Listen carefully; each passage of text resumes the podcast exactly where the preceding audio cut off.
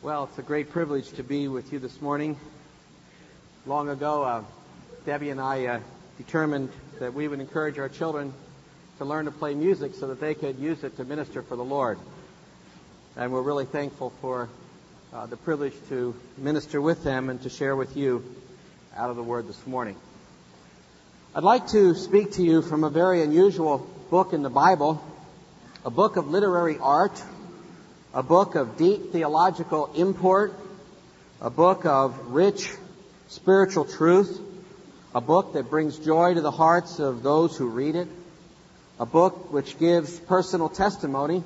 Matter of fact, one commentator wrote, so thin a book was so thick a subject. You look through this book and it's so profoundly human.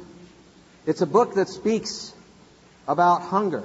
It's a book that speaks about weary travel a book that speaks about exile, a book that speaks about uncertainty, about grief, about loneliness, about personal tragedy, about death, about singleness.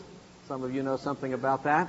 Uh, a book about marriage, a book that speaks about love, about romance, about commitment, about courage, about graciousness, about gentleness, faithfulness, patience, trust, humility.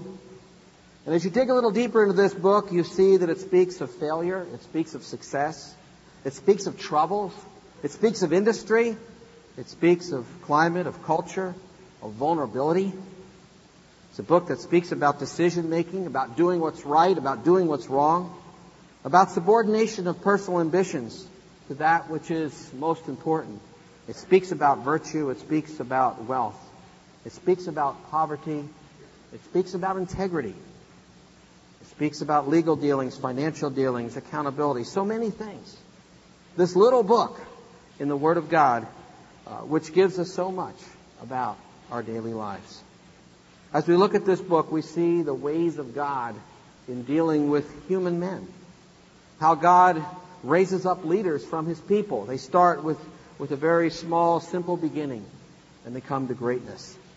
It's a book about the hiddenness of God at a time like our own when, when He is not working in miracles and visions and dreams, when He is, these things are absent and He works through the little things of life. And finally, it's a book about God's presence in ordinary ways of our lives. And the book that I want to speak to you about this morning then is the book of Ruth.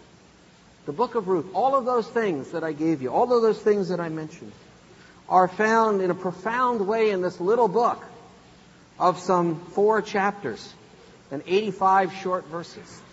The book of Ruth. Would you turn there with me this morning as we look at this book and we see the hand of God in the Davidic monarchy as he brings David to the forefront through the line of Boaz and Ruth.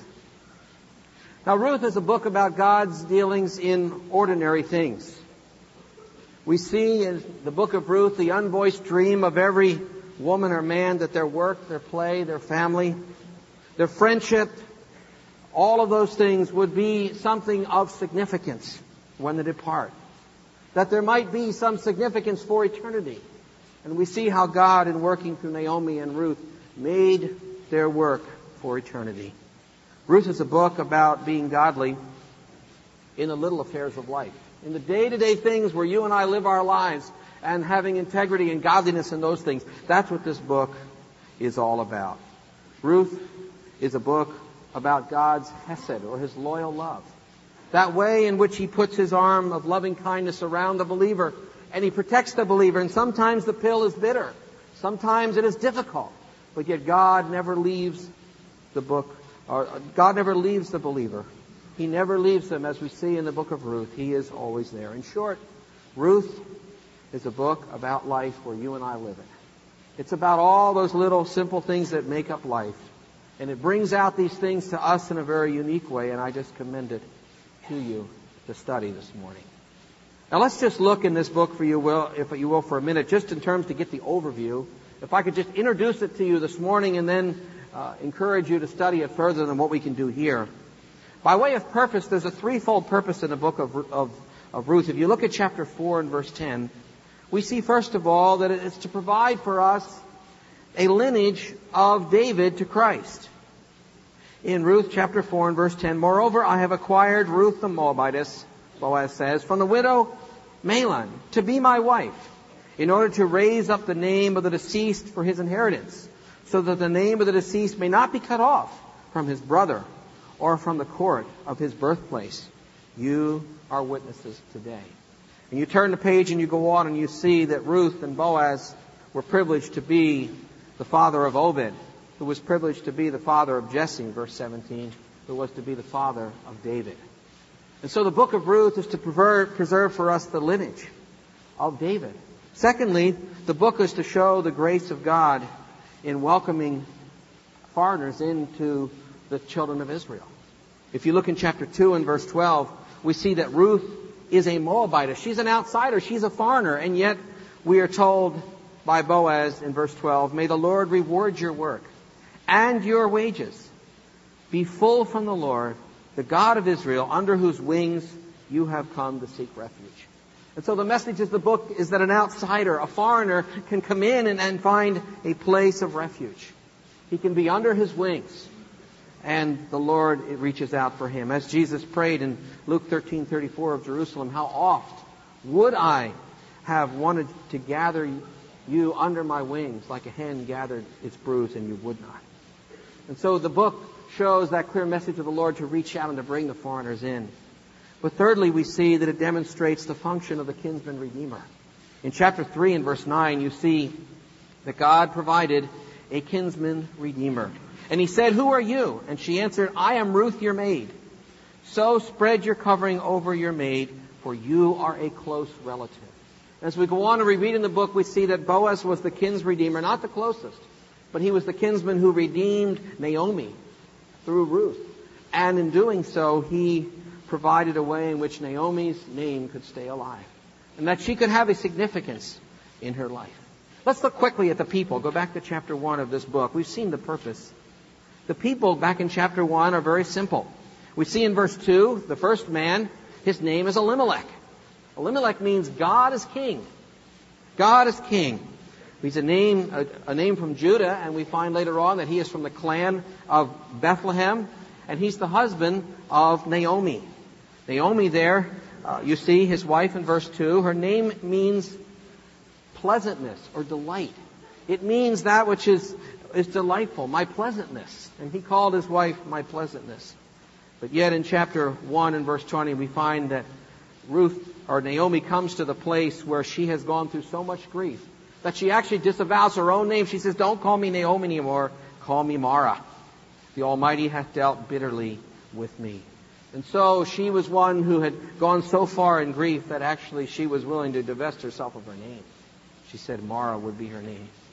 Going back, we also see two sons of Naomi and Elimelech. They are Mahlon and Chilion there in verse 2. And they also have two children, or excuse me, they also have two wives, and they are Ruth and Orpha. Ruth and Orpha. We see that Mahlon and Chilion die in Moab. They live about 10 years and then they die. The two daughters, Orpah, turns back, as we read in chapter 1 and verse 15, so that she can remarry again. But Ruth, in a very precious passage in chapter 1 and verse 16, stays with Naomi to be a daughter. Matter of fact, her name means a female friend. A female friend. And she would be the friend of Naomi and stay with her the rest of her life. Look at verse 16. Ruth said, Do not urge me to leave you and to turn back from following you. For where you go, I will go. Where you lodge, I will lodge. Your people will be my people, and your God my God. Where you die, I will die. So she was willing to give up her land and everything and her people and go and be with Naomi and her people. Boaz is the last character that we see in the book, and Boaz's name means to be nimble. And he was the one who was this wealthy Bethlehemite, this kinsman redeemer, who comes alongside Naomi and Ruth and becomes the one who redeems them as we see the plot unfolding before us. Now let's just talk about that plot for a minute. I think we can summarize it in five passages. If you look quickly with me at chapter 1 verse 22, we see a progression in the life of Ruth, which really sums up the plot of this book. In chapter 1 verse 22, we see Naomi returned with Ruth the Moabitess. In this opening statement about Ruth, she's called the Moabitess, the foreigner, the one who was from another country. We come to chapter 2 and verse 13 and we find it says there, and, and she said, I have found favor in your sight, my Lord, for you have confronted me and, or comforted me, and indeed you have spoken kindly of your maidservant. Now she is no longer the Moabitess, the foreigner, but she is the maidservant, which means she is a servant, but she's not eligible for marriage yet.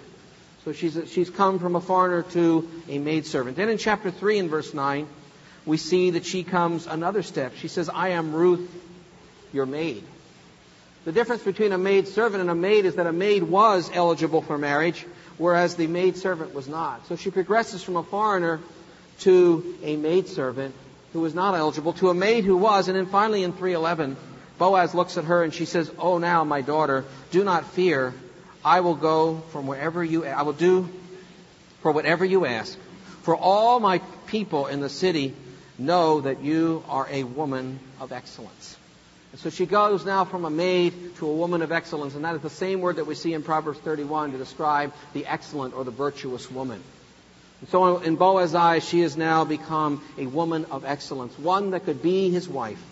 And then finally in chapter 4 and verse 10, he says, Moreover, I have acquired Ruth the Moabitess, the widow of Mahlon, to be my wife. So the plot of the book of Ruth is the Moabitess who became a maid servant, who became a maid, who became a woman, a woman of excellence and virtue, who finally became the wife of Boaz. And the lesson, I think, is very clear that God would elevate the status of those who will wait on Him. God will elevate, as He did this woman. And there's a lesson there for all of us, not just for ladies who would be married, but for all of us that if we wait patiently on the Lord, God will raise us. God will honor in due time. And God's crowning gift to Naomi, sustaining her in her old age, was to give her a son, which the text says in chapter 4 and verse 15, was more than seven sons. Because this is the son that would bring about David, who would bring about Jesus Christ. And so we see in the, in the life of Naomi then, her name begins with blessedness. She goes into a time of deep bitterness, and in the end, she is blessed more than the beginning. What a precious uh, tale of the Lord and how He honors those uh, who uh, who trust Him, even when they fall into difficult times. Well, let me encourage you to look at the book of Ruth and to study it more than, than we can look at it here. But it's a very precious book. It covers so many things that relate to our everyday life. And I encourage you and commend you to look at this book. In the time that remains, what I'd like to do this morning is just challenge you with one lesson from the opening verses of this book that I think is very helpful to our lives. Let me read to you chapter 1, verses 1 to 5. Now it came about in the day when the judges governed that there was a famine in the land. And a certain man of Bethlehem in Judah went to sojourn in the land of Moab, and his wife and his two sons. And the name of the man was Elimelech, and the name of his wife Naomi. And the names of their two sons were Mahlon, and Chilion. Ephraimites of Bethlehem in Judah. Now they entered the land of Moab and remained there. Then Elimelech, Naomi's husband, died, and she was left with her two sons. And they took of themselves Moabite women as wives, and, and the name of the one was Orpha, and the name of the other was Ruth, and they lived for about ten years. Then both Mahlon and Chilion also died, and the woman was bereft of her two children and her husband. The account here is very simple, and I think there's a tremendous lesson to be learned.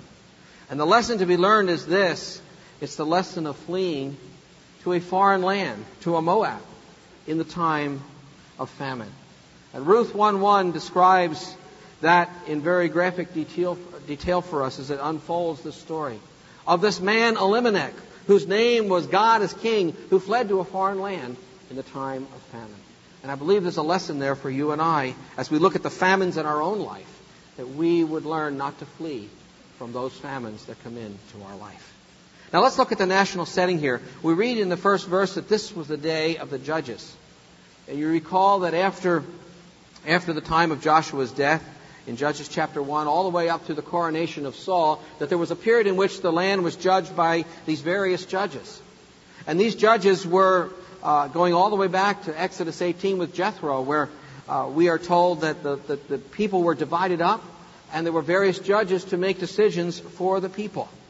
It was a period of spiritual darkness. As you remember in Judges 17 and verse 6, the Bible says every man did which was right in his own eyes. And so people were lawless, they were unaccountable, they were going here and there, doing whatever they wanted. The law had been rejected, and each man had more or less reduced to doing what he in his heart had, uh, had evaluated and decided was right, and that's what he did. The result was an invasion of apostasy, a, literally a collapse of Israel, and an incredible amount of unchecked lawlessness which had come in, much like the society of our own, where everybody does their own thing and does what is right in their own eyes. Well, the principle of divine government was very much alive in the days of the judges. It was a very unusual principle uh, as we look, try to look at it from our day, but it was the way, it was the guiding principle of life in those days, and that is that, that if you disobeyed God or if you were disloyal to God, disaster would come, a famine would come, there would be suffering as a result of disobedience. And on the other hand, in terms of obedience and loyalty, there would be relief from famine. And literally, God put Israel in this place where, where they were judged uh, or with blessing or with famine based on how they lived in the land. In 2 Chronicles 7:14 it says if my people which are called by my name will humble themselves and pray and seek my face then he will pour out the blessing. And so it required the obedience of the people in order for there to be blessing on the physical land. And it was a direct result to how they lived personally, to how they were treated in the land in which God had put them. Beyond that, there was also the judges who were told were judging the people. And the judgments, the judging of the judges was basically the dynamic of asking the Lord for what he wanted of the people. In Exodus chapter 18 and verse uh, 15, we see that whole dynamic played out where Moses says, to his father-in-law because the people came to me to inquire of the Lord. That is, to make a judgment, to ask judgment, so that he, Moses, and others would then need to make a judgment. In Deuteronomy 1:17, the Bible says judgment is God's. In Isaiah 61 and verse 18, again, it says God loves justice. And so God was a God who would judge, and he was acting these judgments out through these various judges. And they were to judge the people and make judgments over various issues in the land. And so it involved a, discrimi- a discrimination between what is right and what is wrong, uh, a discerning between what was right and what was wrong. As we read in 1 Kings chapter 3 and verse 9, it involved for Solomon an understanding of what was right, to judge the people right before the Lord. And so here were these judges whose job it was to make good judgment. And in all of this, every Israelite then was called upon to make judgment. And so here's Elimelech, who is a king, or at least a leader, uh, in this town. Perhaps not a king, but he was a, he was a ruler. His name was God as king. And he, like many of the others who had to judge, uh, was responsible to make a judgment on a various issue. And only, only godly ones could judge. Only the man of God could judge, but every, every man of God had to judge. Just like you and I need to make uh, good spiritual decisions in our lives today. And so, in a day of upheaval, in a day of disobedience, in a day of sweeping unbelief, the people of God were asked to make a judgment. And the decision we see here of Elimelech was to choose either to stay in the land during the famine or to go to a foreign land during the famine. Now let's look at the spiritual setting here. A famine came into the land. We read that in, in the opening part of Ruth chapter 1 and verse 1. A famine came into the land. Now, as I said before, a famine was no accident. Israel is the land between. It was the land between various um, continents there's a huge rift valley that goes right through the land of Israel as it separates Egypt from Mesopotamia. And that rift valley is a tremendous crevice between two parts of the earth. It's really an earthquake heaven. You think we have it bad here. Uh, that is the place where these continents come together and tremendous upheaval is there. And in the same way, the climate is, is very much the same, where the wind can blow in uh, off the west over the Mediterranean, and there can be great harvest, or the wind can blow in off the desert, and there can be tremendous famine. And all God had to do was change the course of the wind uh, for six or seven years, and the people would have an incredible famine. Or he could change the wind the other way, and they would have tremendous blessing. And so a famine had come into the land. And undoubtedly that famine was for judgment. And Elimelech was faced with the principle of what to do in famine. Now, what does the Bible say to do in famine? If you turn to Habakkuk, Habakkuk chapter 3 and verse 16, the Bible is real clear as to what the believers were to do in the time of famine. And it's not just here, it's in many places, but listen to Habakkuk chapter 3, verse 16. I heard and my inward parts trembled, and the sound of my lips quivered. Decay entered my bones, and in my place I trembled, because I must wait quietly on the day of distress for the people to rise who will invade us. Though the fig tree should not blossom, here comes the famine, and there be no fruit on the vines, though the yield to the olive should fail, and fields produce no food, though the flock should be cut off from the fold, there will be no cattle in the stalls. So this is a destitute famine. Verse 18, yet I will exalt in the Lord. It's easy to exalt in the Lord when there's lots of food. But the Bible says you exalt in the Lord during the famine. I will rejoice in the God of my salvation. The Lord God is my strength in the famine. He, w- he has made my feet like hinds' feet. He makes me walk on my high places. And so, in the time of famine, the command was very clear. Elimelech knew what to do. In the time of famine, do you flee? Do you run to Moab where there's food, or do you wait on the Lord? No, you wait on the Lord. So here comes the drought, here comes the disease, here comes all this famine, and yet the command of God is to wait. Other passages, Amos 4 6 says, I gave you lack of bread in all your places. In other words, that was of the Lord when that famine comes. And child of God, when a famine comes into your life, that's of the Lord too. The Lord's trying to get your attention. And as Israel is old, the famine was the stick of correction that God would use to bring into the lives of the people to wake them up, to get their attention, to bring them to their senses. And it was never the time to flee. It was the time to hunker down, to begin to think about why this famine is here, and as we just read in Habakkuk, to wait on the Lord and see what it would be that He would have for us in the time of famine. And so, in the current setting, a famine has hit the land. Undoubtedly due to disobedience. If you look at Ruth chapter 1 and verse 6, Naomi makes an interesting little statement that gives us an indication that this was a famine due to judgment. And she arose, we're told, with her daughters in law, and sh- that she might return to the land of Moab, for she had heard, excuse me, return from the land of Moab, for she had heard um, in the land of Moab that the Lord had visited. And literally, the text uh, in the original says revisited his people in giving them food. In other words, he visited them the first time and gave them famine because there was hardship. Now he revisited them and gave them food. And so, undoubtedly for disobedience, and undoubtedly for um, something that he wanted to teach them, he had sent a famine in the land.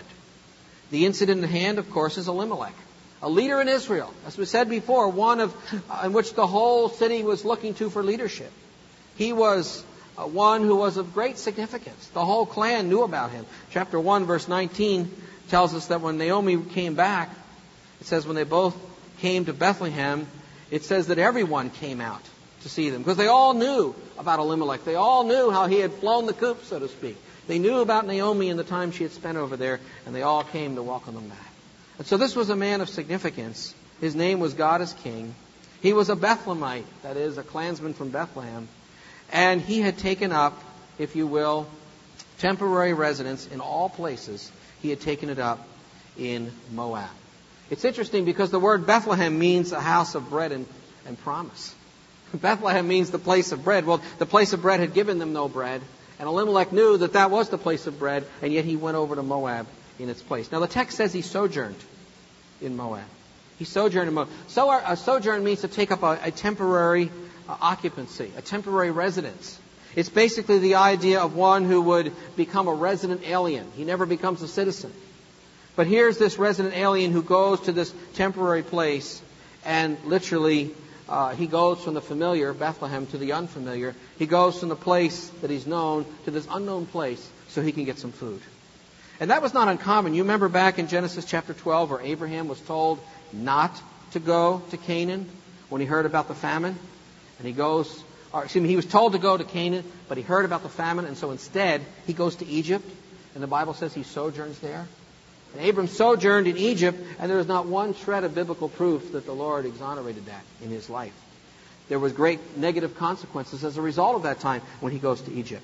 You remember Isaac in Genesis chapter 26 and verse 3, who was told specifically by God not to go sojourn in Egypt in the time of famine.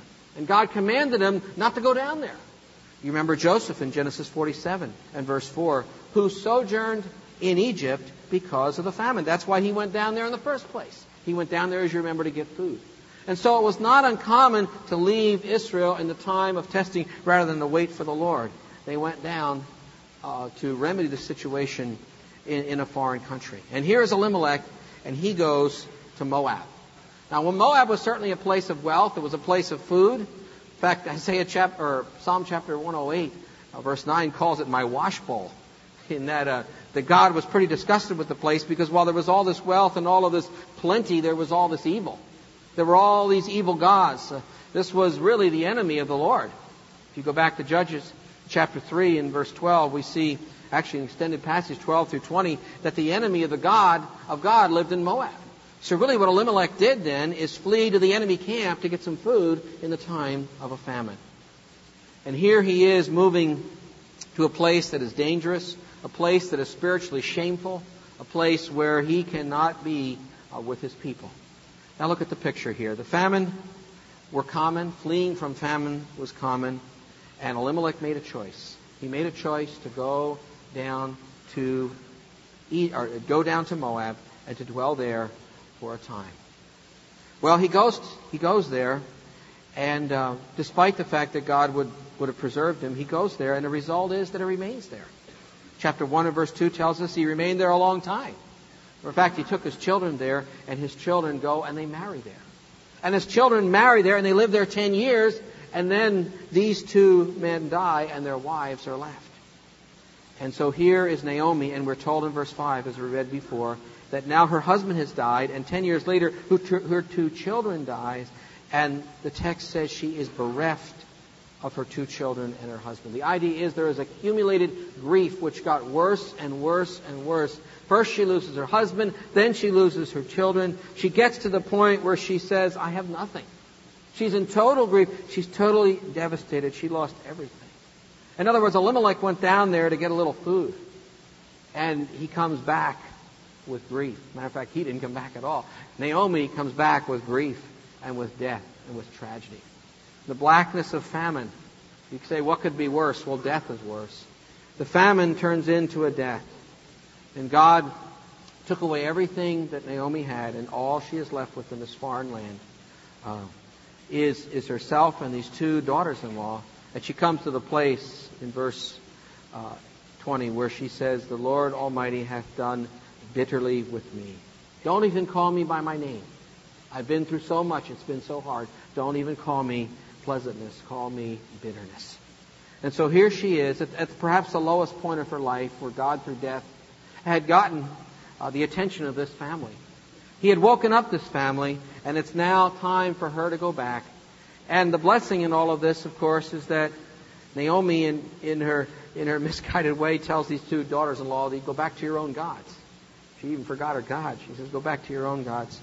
And uh, Ruth says, "I won't go. I'll stay with you." And so the blessing is that God gives Ruth to Naomi, and they go back. They go back to this print. They go back, and of course they're received, and the story goes on, and we don't have time to develop it here. But there are several principles that I think we see in, in this fleeing from famine that we see Naomi uh, and Elimelech and these others doing. This tragedy, some have called this book, like the prodigal son, they've called this book the story of the prodigal family. Because here's a whole family, family who knew better, a family of prominence, who goes and they leave all of their own, all those who know them, and they go in this land, and they're there as a prodigal family until finally the Lord brings them back after much hardship and much difficulty. And the principles are these. Number one, there's the principle of the high calling uh, that God gives us, and with it, high responsibility. When He makes us a leader in His kingdom, when He calls us to Himself and He, and he saves us and He makes us an Elimelech, and He asks us to stand up for what's right, uh, with that calling of high re- is also high responsibility. That you can't flinch. You can't go off and leave the place of bread, Bethlehem, and go to a foreign place if you do uh, you have left your Lord. Secondly, God wanted to provide for those who trust in Him. He wanted to provide for Elimelech right there, as He promised so many times in Scripture. He wanted to give them food in the famine. And if they would have just waited out the famine, them provision. Matter of fact, Naomi finally hears that God did revisit His people and did um, give them a provision, and that's why she returns. And you know, in all of that, the Lord didn't kill those others back in Bethlehem. They were still there. They just went through the famine. They went through the hard time. Thirdly, to live for the Lord and to wait for the relief in famine is what God would have us do. And I think the lesson of Ruth for you and I this morning is that the famines are going to come into our life. And we are called upon God to live through the famines without turning to the right or to the left. Not to flinch in the time of famine. If you seek relief of hardship outside uh, of God's will and outside of God's provision, uh, then we are actually seeking something other than what He would have for us. And that is wrong. And lastly, we need to learn not to run from the time of famine in our own life. That is, that God is still the God in hard times. God is still the God in famine. He is still there with us uh, in hard times. Let me try to apply that principle or these principles by asking you two questions this morning. Question number one is this How do you deal with the famines that come into your life? All of us have famines, and this is a very real question. I don't know what your famines are. You don't know what all of mine are. But how do you deal with the famines that come into your life? Can you justify, can I justify running from God in the time of a famine? You say, well, the Lord never forsook Naomi. That's right. But boy, did she go through grief. She lost nearly everything. And the Lord was faithful to her in spite of all that. But God does not want us to run in famine. Can we justify running in the time of famine? You see, can the people to whom God has given so much leave what God has given them and go to a foreign land? Of course not. The question becomes, where is your God in the time of your famines? Do you really believe He's still there? Do you really believe He is with you, taking you through that hard time? Turn to Leviticus, if you will, chapter 26 and verse 3, where God gives us a statement about famines. Leviticus chapter 26, the extended passage 3 through 12, we won't look at all of it, but just look at 3 through 6. The whole thing deals with the subject. In Leviticus 26 and verse 3, God shows that He wants to deliver us, just like He wanted to deliver Israel of old. He says, You walk he says, If you walk in my statutes and you keep my commandments as to carry them out, then I will give you rains in their season, so that the land will yield its produce and the trees of the field will bear their fruit. Indeed, your threshing, uh, your threshing will last for you until the great gathering, and the great gathering will last until the sowing time. You will thus eat your food to the full and live securely in the land. Now he says that to people who are used to going through famines. And he says, if you will do what's right, I will give you the fullness of food. I will give you what is important. I will give you what you need. He says in verse 4, I'll give you provision. In verse 5, as we read, he'll give you security. And in verse 6, he says, I will grant you peace. I'll give you peace in the land. You see, the way to provision and security and peace is not to run and try to get it someplace else It's to sit there and wait on the Lord to see what it is that He is trying to teach us in the time of famine. And let me just urge you to this principle that you find the solution to the famine and the hardships in your life within the provision of the Word of God. Don't run from the Word. Don't run from the, the book, but, but go to the book even in the time of famine. You see? And to sharpen that a little bit, find the solution of your problem within yourself. If you have a famine in your life, a problem within your life, you can't look outside yourself. You have to look inward and say, what is in my life that's wrong? What is in my life that can change? What can I do? You can't blame it on someone else because you can't change them. You can't blame it on your circumstances. Look inward and find within yourself those things that you can confess and forsake and turn to the Lord uh, within that can fix what is wrong and why this famine has come. In 2 Corinthians chapter 12 and verse 10, Paul speaks about the famines that are in his life, about the weakness in his life. And he says in chapter 12 and verse 10, Therefore, I am well content with weakness. Can you say that this morning? When a famine comes into your life, Paul says, I'm well content with weakness and with insults, with distress, with persecutions, with difficulties, for Christ's sake. For when I am weak, then am I strong. for Paul, it wasn't to run in the time of famine. It wasn't to flinch in the time of famine. It was to be determined to stay there and find the solution to that problem within the Word of God. You see, we cannot run. What do you do in the time of your famine? Let me just widen this up a little bit and ask a second question. And this goes back to the, the fact that Ruth or Elimelech did not do this alone. Elimelech had a wife. He had two children. And maybe you don't have a wife yet or a husband. Maybe you don't have children yet, but think in terms of those children who you will soon have if the Lord gives them to you, and many of you will. And the question then becomes this in light of the text. What do you tell your children who look up to you when you flinch or when you forsake God's chosen place in time of famine? How do you explain this compromise, this, this choosing not the place of the Lord? How do you explain that to your children? You see, here's a leader, Elimelech, a leader in his family, a leader in his clan, in front of all these people, in front of his, of his own two sons. Can you imagine Naomi sitting down with little Mahlon and little Chilion after the death of her husband, their father, and explaining to them what they are doing in Moab and why they're there, and why everybody else that they know is still back in Bethlehem uh, waiting for the famine to pass? You see, it's very hard to, to, to explain compromise. Explain it to your children. You see, when you flinch and you compromise, you plunge your children into an almost irrevocable lifestyle. Yes, the Lord can lift them up out of it, but many times uh, it's an incredible statement upon them of ungodliness. And so it is not just you who would flinch in the time of famine, but you take your children with you. And maybe they're not even born yet. But someday, when God gives you children, they will remember what you did. You see, they will remember what we did. And so you plunge your children into almost an irrevocable lifestyle. Secondly, your children do not know. They do not know the thought process or the risks of the compromise that you take. In other words, you say, well, I can get away with it because I know what the risks are. But your children don't know that. All, all they know is what they see. They don't have the same reference point you have. And so it's much easier for them to go deeper into that sin because they see what you did. Elimelech says, I'll just go down there and get some food. He winds up giving his children to foreign wives. He gives his children to, to wives who, in the case of one, was probably not even a believer. And so children don't understand the risks. And children then will multiply the sins of the fathers. And we see that here.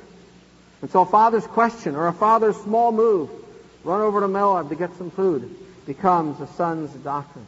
A father's action becomes a son's lifestyle.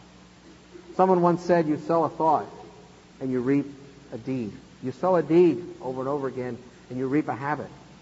You sow a habit and you reap a character. You sow a character and you reap a destiny. And as Proverbs 23 and verse 7 says, as a man thinketh in his heart, so is he. And begins just as a thought to go and to flinch in time of hardness and be sure you know it, your children are there and, and they are, they are so deep into this thing they can't get out of it. We must give our children something pure to see in front of us. We must give them something to live for. And maybe your children aren't even born yet, but you need to even think of that now. Uh, when before you would go and flinch in the time of famine. You have to think of that now when, when you think of all those others who are watching you. you There's a direct connection then to what we do and our own self-confidence, our own self-worth, our own obedience. And I would say even more so, there's a direct connection between the confidence of our children and the self-worth of them and the morality and integrity of them and what we do. And our thoughts many times become their deeds. And so there's a simple conclusion to this. And that's that we, as the people of the king, the Elimelechs of our day, cannot afford to flinch in a time of famine. You think about the famines in your life and the ones that, that you can't anticipate that'll come tomorrow. And the one thing you have to know that you can't do is flinch. You can't flee down to Moab to get to take the easy way out. And as you get older in life, the stakes get higher and the, and the opportunities get greater to turn. And we have to keep coming back to the simple truths that we cannot go outside the land that God has put us and find the solution to our problem somewhere else. And furthermore, we can't take our children, those precious ones who would follow us, into such a place of captivity. You know, there was a time in the history of um, Martin Luther, the great reformer, when he came to the diet of worms. And he knew in his mind that he was going to die for what he had said and what he had written. And he piled all his books up and they were getting ready to confront him. And he asked if he could have one day before he answered uh, this whole issue of are these your books and should I recant. And that night he went back to the place um, where he was staying and he prayed a prayer. A man who was who was faced with do I maintain my integrity and lose my life or do I give it up now when I'm called in front of all these people to renounce the very thing that is most dear to me? And he prayed this incredible prayer, and I just want to read you part of it this morning to encourage you uh, that, that we can be strong in the time of famine, in the time of ultimate test. Those things many times come very little in our heart. They're not necessarily a big thing like Luther in front of a whole diet of worms, but, but still the whole the point is the same that we cannot flinch. Listen to what Luther prayed. He said, "Oh God, Almighty God, everlasting, how dreadful is the world. Behold how its mouth opens to swallow me up, and bows small my faith before thee.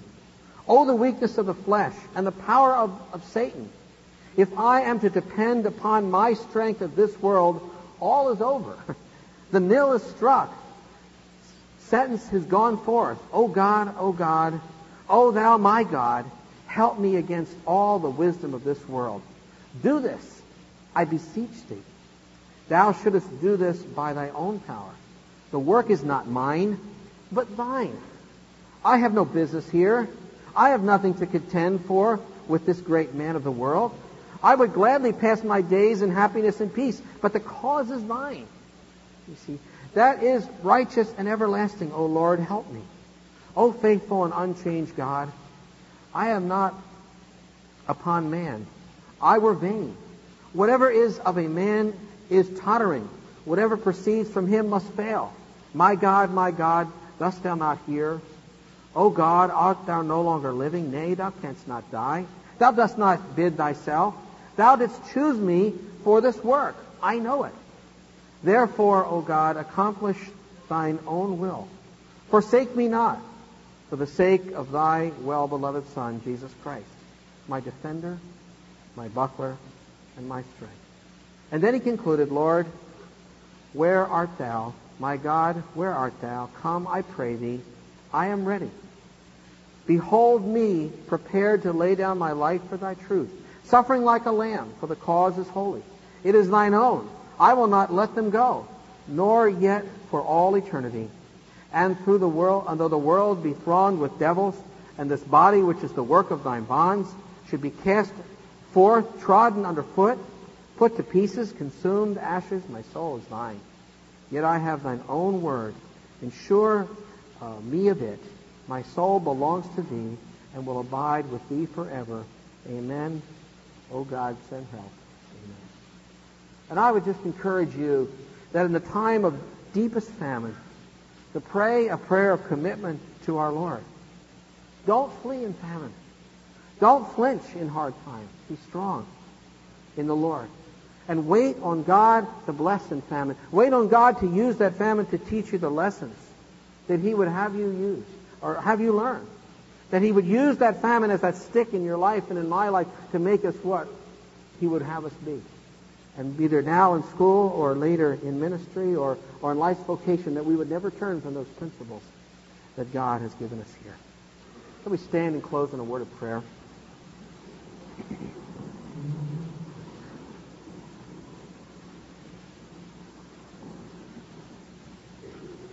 Let us pray together. Lord, I just thank you so much for the precious privilege of standing before these wonderful students. I thank you, Lord, for each one of them. Lord, you've brought them here in your sovereignty and in your providence. You have protected them.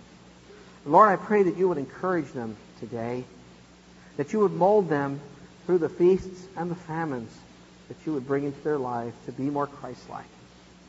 Lord, I pray that you would keep them from the evil one, that you would keep them from turning to the right or to the left in the time of famines. Lord, we know that they are incredibly hard, but they are not to be compared with the, the shame and the misery of, fail, of failure. And so, Lord, we pray for your sake, and for their sake, and for their children's sake, that you would keep them from flinching in the time of famine. Thank you for this precious little book, Lord, this book that says so much in so few words. Make us students of this book and of your book. And bless, we pray, this day as we go from here. We ask it in Jesus' name. Amen. God bless you and have a good day.